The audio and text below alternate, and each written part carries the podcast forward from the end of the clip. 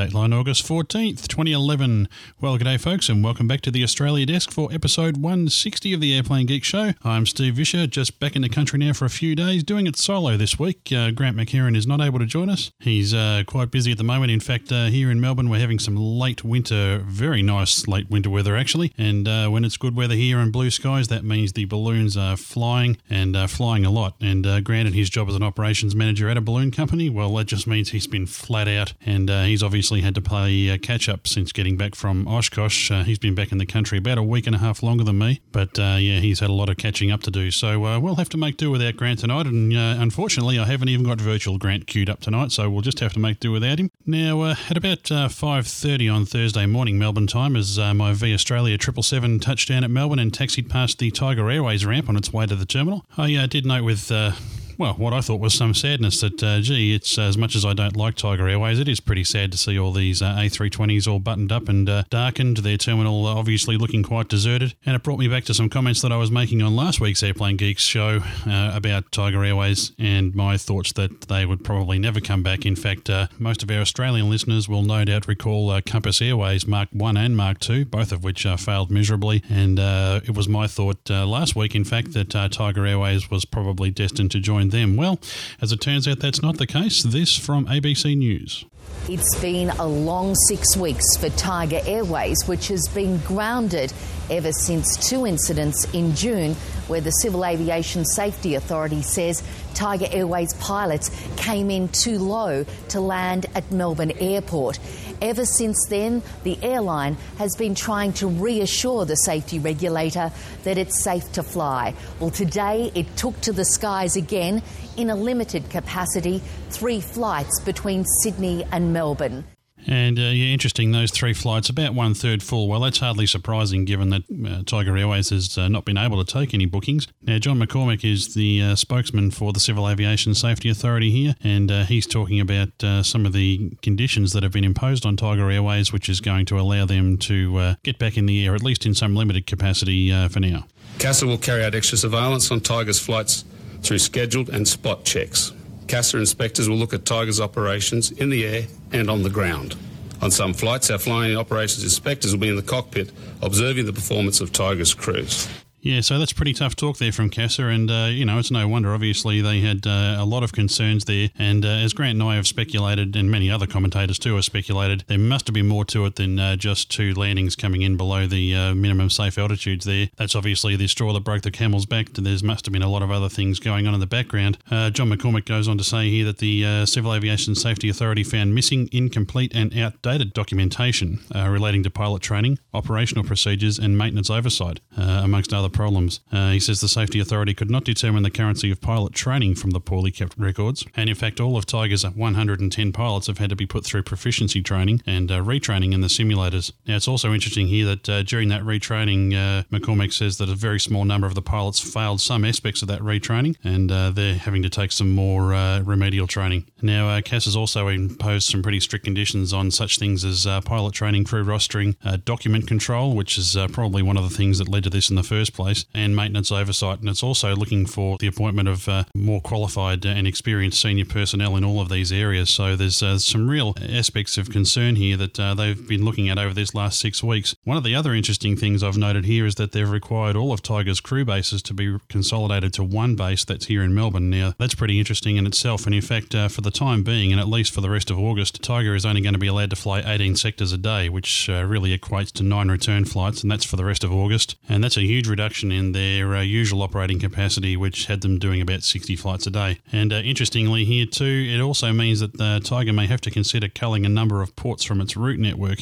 which is something I've been talking about for a long time. Now, some of the figures here are quite staggering $12 million in losses for Tiger Airways during this six week stand down, and uh, an estimated $13.6 million uh, in lost advance ticket sales. So let's hope that uh, now they're back in the air, that things can only look up from here for Tiger Airways. Now, the next quick thing I'll talk about here is Strategic Airlines. Now, uh, Strategic is a very, very small carrier here in Australia, and we mentioned them a few weeks ago. And uh, they've been making some announcements in the media over the uh, last few weeks and months about uh, perhaps changing their name for a start. And uh, they're also looking for some slots to start some uh, trans Pacific flights. Well, actually, this week in the media, they've announced that they'll be commencing Honolulu flights, actually, from Brisbane and Melbourne. So good on Strategic Airlines for that. Now, they're, they're going to be going into a very, very saturated and highly competitive market they're operating across the Pacific. But I guess more competition will make things all the more interesting across that route. These services will be starting from December 14th, and they're looking at one-way fares from Melbourne at about $599 Australian and ex-Brisbane for 499. So uh, pretty competitive fares there. I think that'll uh, set them up pretty well against the likes of uh, Qantas, Jetstar, and Virgin. So uh, yeah, we'll uh, we'll follow that one with interest. Uh, they haven't changed their name yet, so one wonders whether that's still on the cards or whether they're still shopping that one around to see what they can come up with. Now the other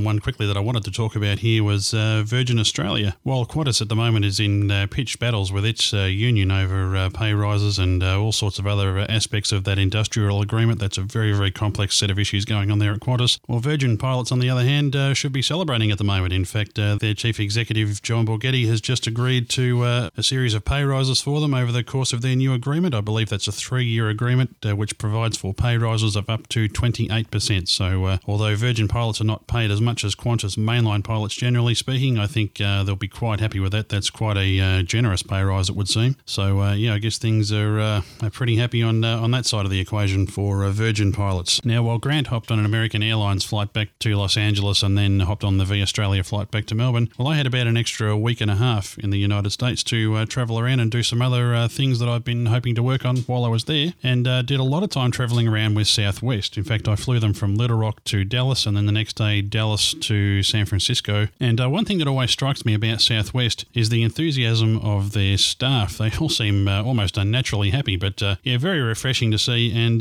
one of the flight attendants I came across was a senior flight attendant by the name of Bruce Campbell. He had a, a pretty funny comedy spiel going on there for the in-flight safety demonstrations and uh, all the other announcements. Uh, really, really funny stuff. Well, uh, while we were uh, stuck at Los Angeles, in fact, we had about an extra 90 minutes of uh, downtime there that we hadn't expected. Well, I decided to uh, pull Bruce aside up on the jetway there, and he was good enough to do a quick cameo for us. So I'll just play that now. Hey, this is Bruce Campbell, Southwest Airlines flight attendant. Been flying with him for 19 years, based now in Dallas. Sometimes we do little things different, have a little fun.